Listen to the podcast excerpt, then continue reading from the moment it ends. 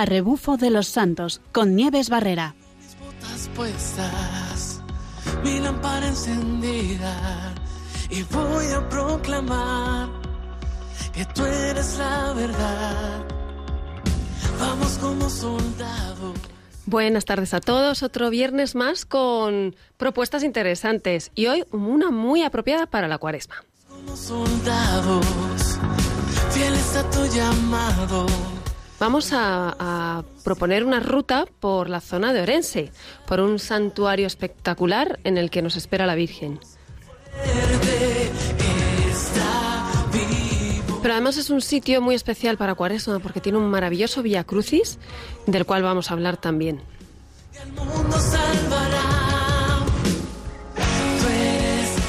Veremos qué sentido tiene para nosotros los cristianos la cruz. Y hablará de todo este lugar maravilloso una de las personas que más profundamente lo conocen.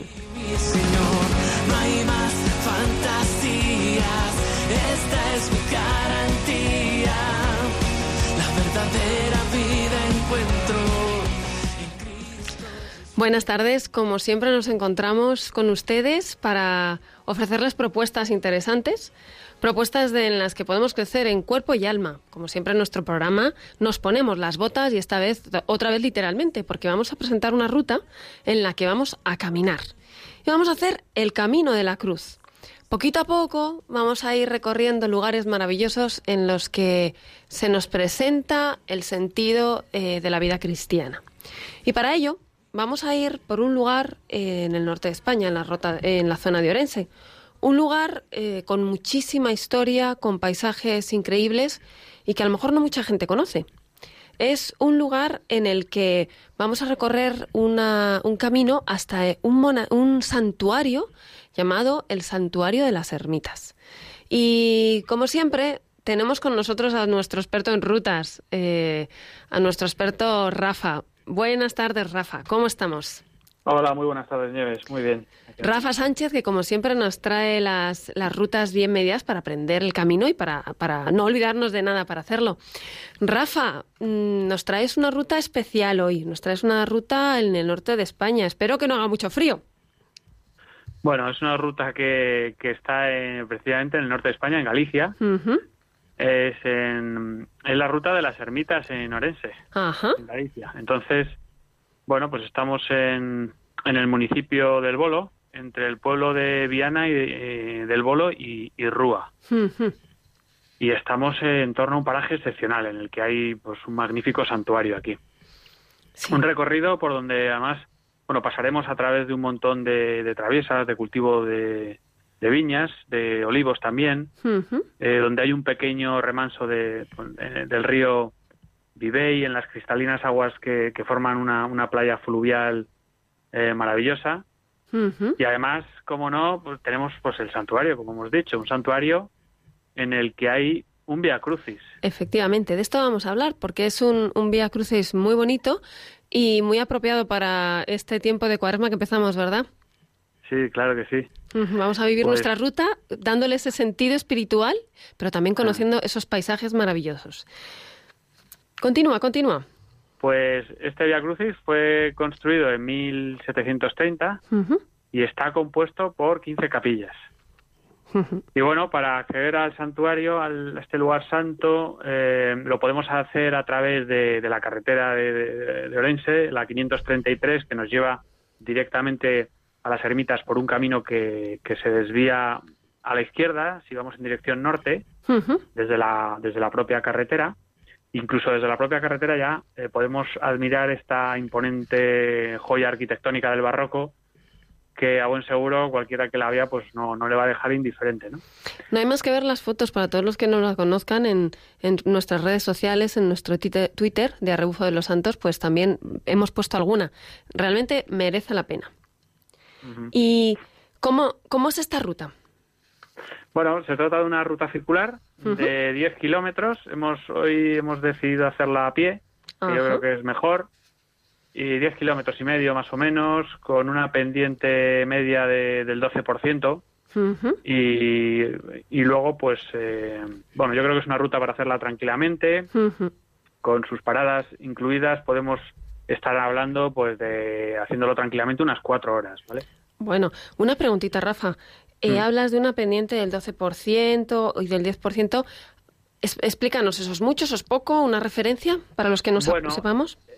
Sí, eso así, si fuera constante del 12%, pues podríamos hablar de que es mucho, pero realmente ese porcentaje está concentrado en un tramo concreto, que ahora veremos. Ah, vale, vale. Porque la primera subida es un poco más suave, luego se aprieta un poco más y luego ya vemos que es todo bajada. Ajá. Y es lo que vamos a ver ahora. Fenomenal. Así que, bueno, pues conviene llevar agua, claro, una gorra si lo vamos a hacer en un día de sol, y, bueno, una mochilita con lo justo, y pues, nos podemos ayudar de un cayado o algo parecido para la subida. Uh-huh. Vamos a subir. Claro, y nada, bueno, comenzamos nuestro camino, dejando atrás el santuario, descendemos por una carretera que hay hacia el puente que separa lo que es el concejo de Obolo con el de Manzaneda. Uh-huh. Y ahí veremos que hay unos enormes e imponentes peñascos graníticos a nuestra derecha, y el primer tramo, que vamos cerca de la ribera del río Bibei, uh-huh, caminaremos unos 2 kilómetros más o menos en ligera pendiente ascendente, que será de en torno al 3-4% a lo largo de estos 2 kilómetros. O sea, no es demasiado esto, ¿no? Uh-huh. Vamos suavecito y vamos además escuchando el sonido del río a nuestra izquierda, aunque no lo veamos, pero está ahí. Uh-huh. Y seguimos circulando por unas sendas que hay boscosas, una arboleda con olivos, robles, con alguna encina que nos llevará en paralelo al cauce del río, como digo, ¿no? Sí. Pues nada, nos encontramos también con muchas viñas, la mayoría están abandonadas. Y nos encontramos, a poco de llegar a nuestro segundo kilómetro de recorrido, con el pueblecito o aldea de Escadas, que es, bueno, realmente hay apenas una casita en pie. Y, bueno, que aquí sí que invita el recorrido a hacer una paradita para disfrutar del paisaje, de la tranquilidad, del sonido de la naturaleza, del revoloteo de los gorriones que hay por aquí, entre los árboles y, bueno, y el dulce sonido del río, que es una maravilla, ¿no? Que es prácticamente un arroyo porque no hay mucha agua. Y nada, ya poco más adelante nos vamos adentrando en un bosquecillo de castaños, cuyas hojas pues, vamos pisando por la senda, sí, por la que vamos yendo. Hasta aquí tenemos un paisaje súper bonito, ¿verdad? Para eso es para sí, aquellos que estemos estresados. En ese lugar tendremos que parar un minuto y ponernos a contemplar. Sí, es un sitio maravilloso. Y a partir de este kilómetro 2, desde que llevamos, desde las ermitas, hay un giro a la derecha en forma de herradura y comenzamos aquí un poco la subida que se empina un poquito más, ¿no? Y serán otros 2 kilómetros y pico hasta llegar a la cima de donde nos lleva esta segunda parte, ¿no? Ajá. Este porcentaje ya, aquí es donde te decía yo, pues que es un poco más inclinado, porque nos llevará un porcentaje del 15-20%, uh-huh, que andando, bueno, pues puede ser duro, pero siempre sería mucho más duro si fuéramos en bicicleta, uh-huh, y se notaría bastante, porque es un desnivel ya importante, ¿no? Vamos, que ya hay que... O sea, también es verdad que las rutas nos enseñan a superar obstáculos, ¿no? Y el de este cansancio o esta subidita es una manera de aprender, ¿no? Que no todo es fácil, pero con un poquito de esfuerzo podemos seguir adelante. Claro que sí. Uh-huh. Bueno, pero nosotros, vamos andando y accedemos por un camino abierto, uh-huh, que hay matorral bajo así, y a los 3 kilómetros más o menos desde el santuario, pues nos queda otro kilómetro prácticamente hasta la cima, y ya a partir de esa cima ya va a ser todo bajada hasta el santuario. Uh-huh. Y antes de llegar a la cima llegamos por un camino de piedras a otra aldea que hay que se llama Rebodepo, uh-huh, donde hay, además, aquí hay una capillita que es la capilla de San Roque. Uh-huh. Y aquí aprovechamos para hacer otra parada, para admirar las impresionantes vistas que hay, desde donde podemos ver las cumbres de Peña Trevinca, de Ocurel, los pueblos de Obolo, de Santa Cruz, de Lentellais, de Chandoro y la propia, bueno, Rúa también, y la propia, uh-huh, y las propias ermitas, las ermitas a las que vamos a llegar. Qué bonita vista. Sí, y bueno, pues ya estamos tan solo desde aquí a unos 500 metros de lo que es el Alto de la Cruz, que es la cima de esta ya casi llegando al final. Ajá. Y salimos de esta aldea de Rebodepo, donde nos encontramos, veremos un transformador de luz que nos va a servir de referencia para tomar un camino que hay a la derecha y que nos lleva ladera abajo por un camino ancho y pedregoso y que nos va a llevar pues bajando tranquilamente hasta el río nuevamente. Uh-huh. y iremos de nuevo paralelo al río en dirección sur. Después recorreremos otros 2 kilómetros aproximadamente paralelo al río y luego cogemos una carreterita que nos lleva por asfalto, que nos llevará directamente a las ermitas, donde uh-huh. nos espera Nuestra Señora de las Ermitas, y nada, nos ponemos a los pies de Nuestra Señora y ahí termina nuestra bonita ruta, Nieves. Preciosa. La verdad que Galicia tiene unos parajes increíbles y además qué bonita la ruta para llegar hasta los pies de la Virgen, ¿no? Vamos ahí preparándonos por el camino, dejando el lastre de cosas que nos sobren, tanto en lo humano como en lo espiritual, y para prepararnos para saludar a la Virgen. Rafael Sánchez Arena, muchísimas gracias. Como siempre, con gracias tus indicaciones no nos perdemos. Muy bien, gracias a ti, Nieves. Bueno, pues muchísimas gracias, Rafa. A continuación, pues vamos a hablar de eso que ha estado comentando Rafa, que ha nombrado varias veces. Ha nombrado el Vía Crucis, ha nombrado el Alto de la Cruz. Pues vamos a ver un poquito qué significa todo esto en nuestra vida cristiana y quiénes nos hablan del sentido de la cruz.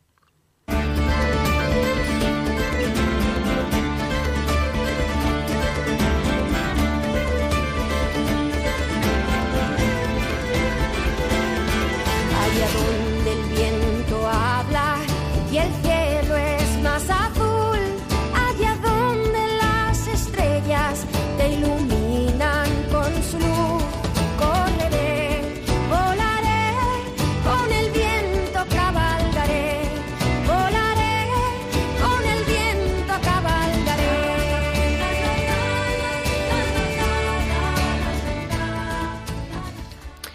Pues efectivamente, vamos a hablar de la cruz. Algo súper importante en la vida del cristiano, es el símbolo del cristiano, es el sentido. Y muchas veces digo que la cruz es la llave para entrar al cielo.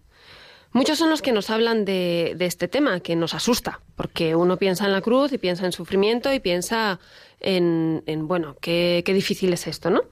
Pero los papas, los santos nos hablan y nos alientan para mirarlo no como un sufrimiento y como un peso, sino todo lo contrario, para ver que la cruz nos hace libres. Y me gustaría volver a recordar unas palabras del Papa Francisco, que habló a los jóvenes en Copacabana en el año 2013 con motivo de la Jornada Mundial de la Juventud, porque, bueno, estaba dedicado a ellos. Y habla de todo esto, ¿no? Y habla de la cruz que recorrió todos los continentes que llevan siempre y que atravesó un montón de lugares, de culturas, de mundos, ¿no? Y que la cruz siempre queda reflejada en un montón de situaciones vitales de muchos jóvenes que la han llevado, que la han abrazado, y no solo en el sentido literal, sino acogiendo a la cruz en sus vidas, ¿no? Y nos decía así el Papa Francisco: queridos hermanos, nadie puede tocar la cruz de Jesús sin dejar en ella algo de sí mismo y sin llevar consigo algo de la cruz de Jesús a la propia vida. Me gustaría que resonasen en sus corazones 3 preguntas. ¿Qué han dejado ustedes en la cruz, queridos jóvenes, en estos 2 años que ha recorrido su inmenso país?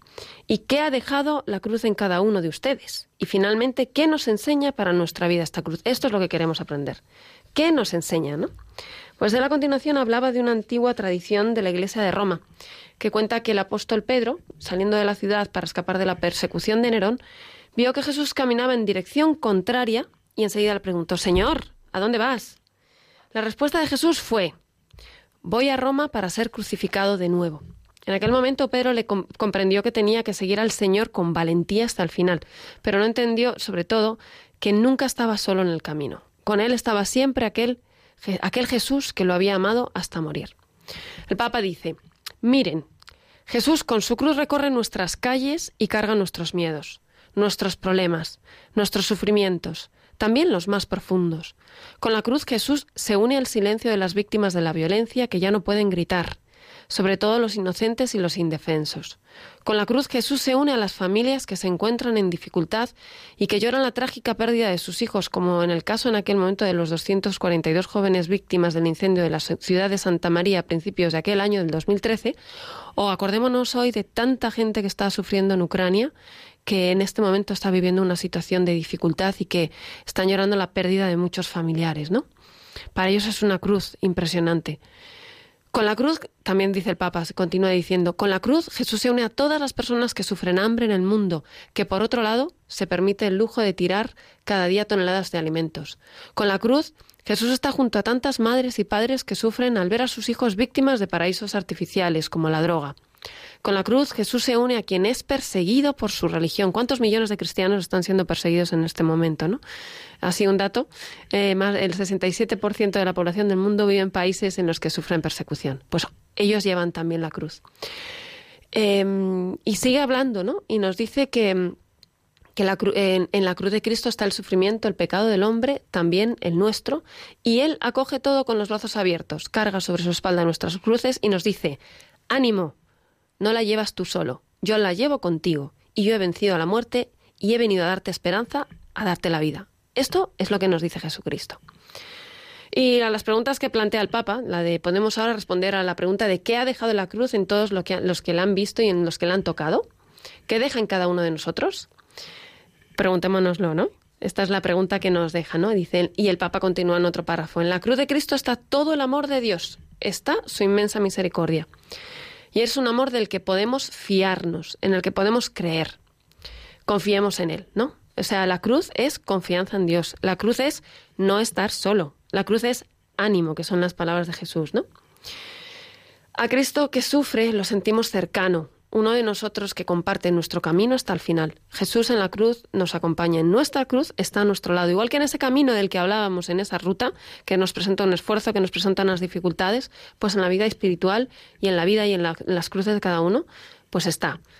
Pero también dice que la cruz nos invita a hacer algo. El Papa dice, la cruz invita también a dejarnos contagiar por ese amor. Nos enseña a mirar así siempre al otro con la misericordia y el amor de Jesucristo. Sobre todo a quien sufre, a quien tiene necesidad de ayuda y a quien espera una palabra, un gesto. La cruz nos invita a salir de nosotros mismos para ir al encuentro de ellos y tenderles la mano. Hablaba el Papa también del Vía Crucis. Él dice un poquito más adelante, ¿no? O sea, la cruz no es solamente dolor, la cruz también es entrega, generosidad, entrega del que lo da, pero también para el que está viviendo esa cruz es sentir esa compañía, ¿no? Cristo se vale de nosotros para poder hacer de cirineos, de tantos cirineos que podemos ayudar a otros a llevar su cruz. Pues, ¿por qué no? Podemos tomar esa figura como referencia, ¿no? Cuando habla del Calvario dice, muchos rostros, lo hemos visto en el Vía Crucis, muchos rostros acompañaron a Jesús en el camino al Calvario. Pilato, el cirineo, María, las mujeres. Yo le pregunto a todos ustedes, ¿cómo quieres ser? ¿Como quién quieres ser? ¿Quieres ser como Pilato, que no tiene la valentía de ir a contracorriente para salvar la vida de Jesús y se lava las manos? Dime, ¿eres de los que se lavan las manos, se hacen los distraídos y miran para otro lado? ¿O eres como el cirineo, que ayuda a Jesús a llevar aquel madero pesado, como María y las otras mujeres, que no tienen miedo de acompañar a Jesús hasta el final con amor y con ternura? ¿Y tú, como cuál de ellos quieres ser? ¿Como Pilato, como el cirineo, como María? Jesús te está mirando ahora y te dice, ¿me quieres ayudar a llevar la cruz? Hermano y hermana, con toda tu fuerza de joven, ¿qué le contestas? Bueno, jóvenes y no jóvenes, porque esto nos viene para todos, ¿eh? Esto es un repaso para la vida cristiana, ¿no? Bueno, pues aquí nos dice que el Papa que llevemos nuestras alegrías, nuestros sufrimientos, nuestros fracasos a la cruz de Cristo, donde encontraremos un corazón abierto que nos comprende, nos perdona, nos ama y nos pide llevar este mismo amor a nuestra vida, para nosotros y para amar a cada hermano o cada hermana con ese mismo amor.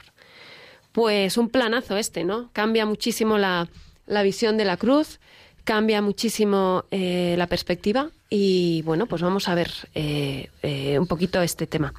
Pero antes de continuar, me gustaría hablar del tema del Vía Crucis, porque No lo sé, no sé si lo saben. Alguna vez me preguntan, hay gente que no conoce lo que es el Vía Crucis. A lo mejor todos nosotros, oyentes de Radio María, sí lo sabemos, pero hay gente que no lo sabe. Y por si alguno escucha por ahí, vamos a ver un poquito qué es el Vía Crucis, ¿no? El Vía Crucis es el camino hacia la cruz. Y es una oración que pertenece a la tradición cristiana desde muchos siglos atrás, que se ha ido formando y que trata de seguir el camino que Jesús hizo a la cruz en Jerusalén. Muchos habrán ido a Jerusalén, muchos habrán hecho la Vía Sacra allí caminando, ¿no? Muchos lo hemos hecho y siempre toca de una manera especial poder recorrer y saber por dónde anduvo, qué tuvo que hacer con esa cruz, cambia mucho la perspectiva. Bueno, pues los cristianos desde el principio viven esta tradición. Desde pocos años después hay tradiciones que dicen que desde muy poquito tiempo después fueron recorriendo este camino, recordándolo, venerándolo, y ha continuado hasta nuestros días. Era una manera de, en Tierra Santa, vivir la pasión de Cristo. Los papas, como vieron que no todo el mundo podía ir a Tierra Santa, pues crearon esta oración para difundirla también por el resto del mundo, ¿no? Es como rememorar con las distintas escenas, las 14, cómo fue todo este proceso desde que le prenden hasta que le crucifican, ¿no? Pero en un momento dado, San Juan Pablo II creó una estación más, la número 15, en 1991. Es el nuevo Vía Crucis con 15 estaciones, es la de la resurrección, porque como sabemos todos, la cruz no es el final, sino la cruz es la victoria. ¿Y cómo desemboca todo esto? En la resurrección, donde queremos llegar todos, ¿no?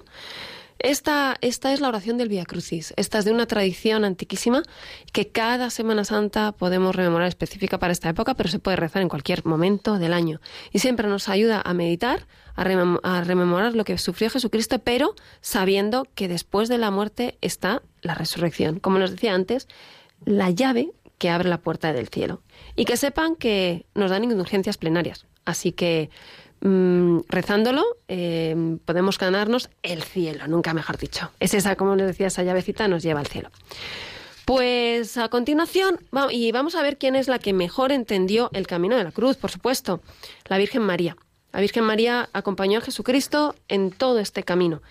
Y bueno, muchos lo han entendido y han hecho se ha escrito hasta música sobre este tema. Vamos a escuchar una pequeña parte del Stabat Mater, que es una pieza cuyo texto nos habla precisamente del sufrimiento de María, que contempla la crucifixión y muerte de su hijo, al que va acompañando. Y bueno, vamos a escucharlo, el Stabat Mater de Pergolesi.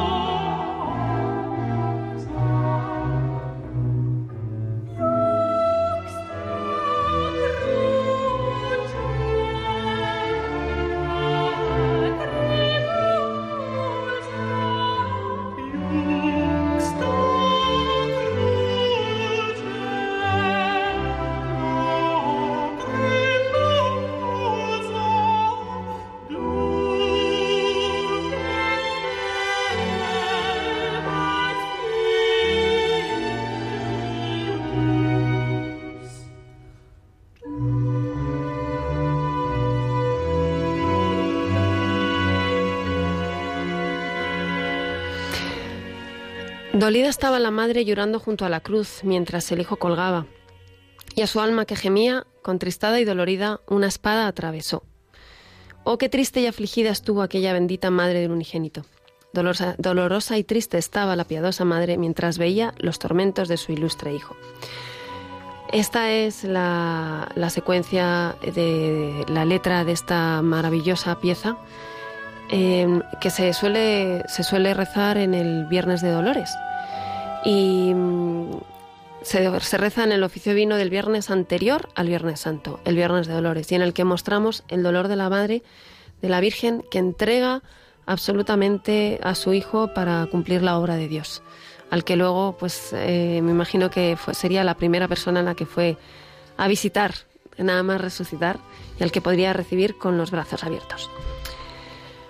Pues hoy vamos a hablar de entre otras cosas, de este Vía Crucis tan maravilloso de la zona de las Ermitas. Y como les dije, tenemos a una de las personas que mejor conocen el lugar. Se trata de José Vega, guía del santuario desde hace 15 años, pero hay que decir que lo conoce desde los 5 años, como poco, que empezó siendo monaguillo del santuario. Así que historia del mismo nos va a tener que contar un montón, y anécdotas, y etcétera, etcétera. Vamos a empezar a preguntarles.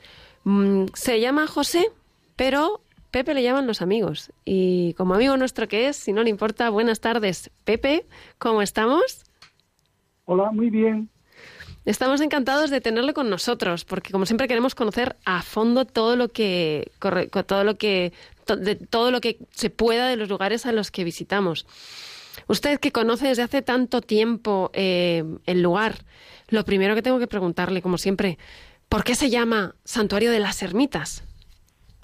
Bueno, el nombre de Santuario de Virgen de las Ermitas viene a finales del siglo VII, llegan 7 ermitaños. Uh-huh. Y dentro de unas cuevas en la zona hacen 7 ermitas, y al terminar se preguntan unos a otros, ¿cómo le vamos a poner a este lugar, a este desierto? Pues ya que hicimos 7 ermitas, le vamos a poner las ermitas. Uh-huh. Y el nombre del santuario de Nuestra Señora y Virgen de las Ermitas, se lo puso el señor obispo, uh-huh, don Alonso Mejía de Tobar, debido a que la Virgen de las Ermitas le hizo un milagro, le curó de una enfermedad que tenía, desahuciado de los remedios humanos, uh-huh, recurrió a los divinos, la Virgen se le apareció, le impuso las manos sobre la frente y lo dejó curado. Y a los 3 días vino a darle las gracias aquí en su capilla, una capilla primitiva que tenía, pobre y muy humilde. Uh-huh. Y en agradecimiento fundó este santuario, mandó construir este santuario con el nombre de Santuario de Nuestra Señora y Virgen de las Ermitas, debido a que esto ya se llamaba Las Ermitas. Este santuario, por lo que me dice, si es un santuario al que acudían es un lugar al que acudían los eremitas, debe ser una zona espectacular, con una belleza increíble y como un poquito retirada, ¿no? Sí, está muy retirada. Uh-huh. Debido a eso, por eso vinieron aquí los ermitaños. Ya sabemos que los ermitaños se retiran a desiertos, o a zonas retiradas, hacen una vida contemplativa, retirados de la humanidad y del comercio humano. Ellos lo que quieren es estar en soledad y en una vida contemplativa. Y por eso se retiraron a las ermitas. Qué interesante, ¿no? Que realmente vivían una vida... La vida en esa época no debía ser fácil, porque ¿de qué siglo estamos hablando? ¿De qué época a la llegada de estos eremitas? A finales del siglo VII llegaron. Finales del siglo VII, o sea que tiene ya mucha antigüedad este lugar. Y además irían a vivir con una forma de vida como muy ascética, bastante dura, ¿no? Sí, dura y austera. Uh-huh.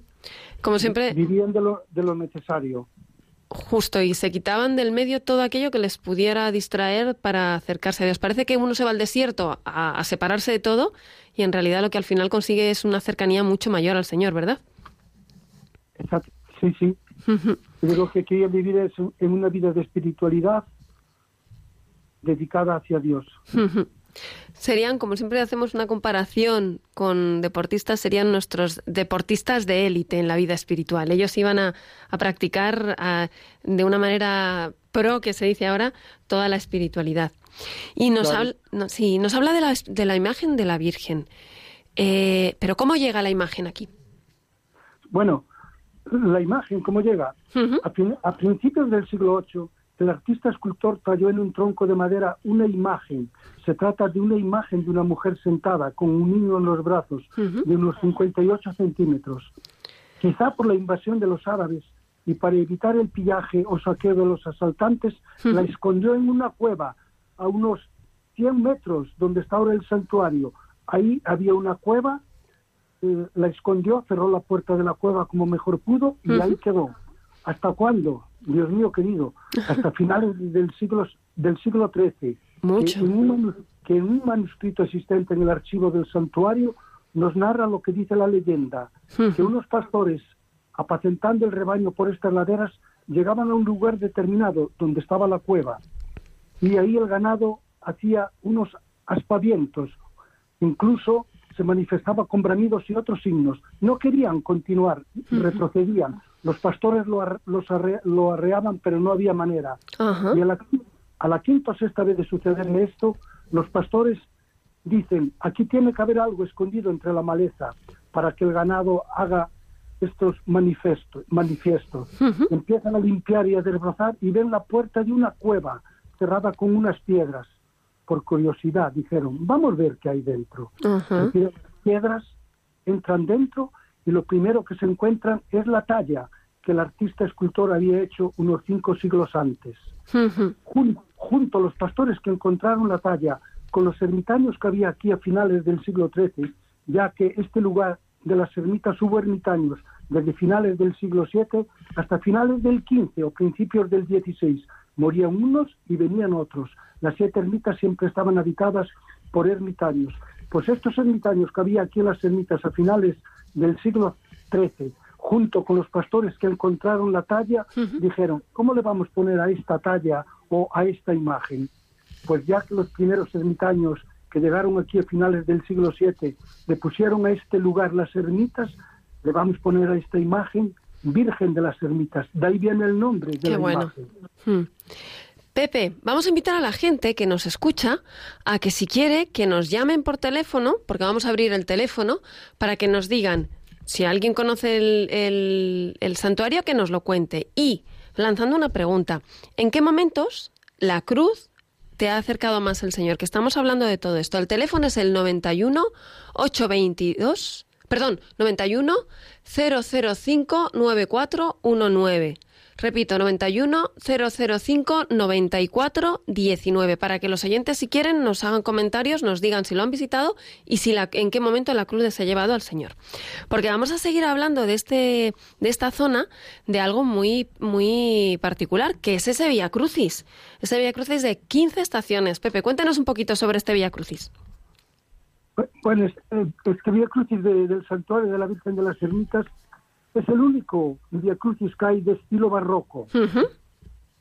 Junto con este del Santuario de las Ermitas hay otros dos más, que uh-huh, son los tres que hay en Europa de estilo barroco. Uh-huh. El Bom Jesus de Braga en Portugal, uh-huh, el de San Carlos Borromeo en Milán en Italia, y en España el del Santuario de la Virgen de las Ermitas. Uh-huh. Este lo comenzaron en el año 1730... y lo terminaron en 1760. Uh-huh. Y como tú bien dijiste, consta de 15 capillas, estaciones o pasos. Que en aquel momento era algo nuevo, claro. Claro, tiene una estación más, que uh-huh, es la 15ª, donde termina el Vía Crucis, que es la Resurrección. Interesante. Y la distancia que hay es aproximadamente 1 kilómetro desde el santuario, que dentro del atrio del santuario, ahí están las 4 capillas o estaciones, las primeras. Uh-huh. Y luego, así sucesivamente, las otras 11 van por el pueblo arriba, hasta terminar en la 15ª, en la Resurrección. Uh-huh. Y las 15 capillas tienen 44 tallas o imágenes, cada una representando el paso de Jesús. ¡Qué bueno! ¿Sí? La quinta estación, esa no tiene pasos. Está vacía. ¿Por uh-huh, qué? Porque aquí, el 22 de diciembre del año 1909, entre las 11 y la 1 del mediodía, se desprendió la montaña la parte de arriba del santuario. Un segundito, Pepe, quédese con este dato que no nos lo cuenta también, que hay una llamada. Vamos a dar entrada a una de nuestras oyentes. Mercedes de Zaragoza. Buenas tardes, Mercedes. Hola, buenas tardes. Pues mire, yo la conozco mucho. Yo soy de un pueblo cercano, no muy cercano. Sí. Y yo ahora tengo 88 años. Madre Pero mía. Cuando yo era joven, yo iba con mi madre desde el pueblo, que será unos no sé cuántos kilómetros andando, que entonces no había carretera ni coche. Ajá. Íbamos todos los años, el día del Rosario y el día y en el Jueves Santo. Sí. Descalzas, desde el pueblo andando. Yo iba con mi tía que iba descalcita. Yo he ido también descalza alguna vez. ¡Guau! Wow. Este ¡qué bonito, Mercedes! Había muchos ofrecimientos. Luego llegábamos al río y desde el río para subir al santuario hay una cuesta.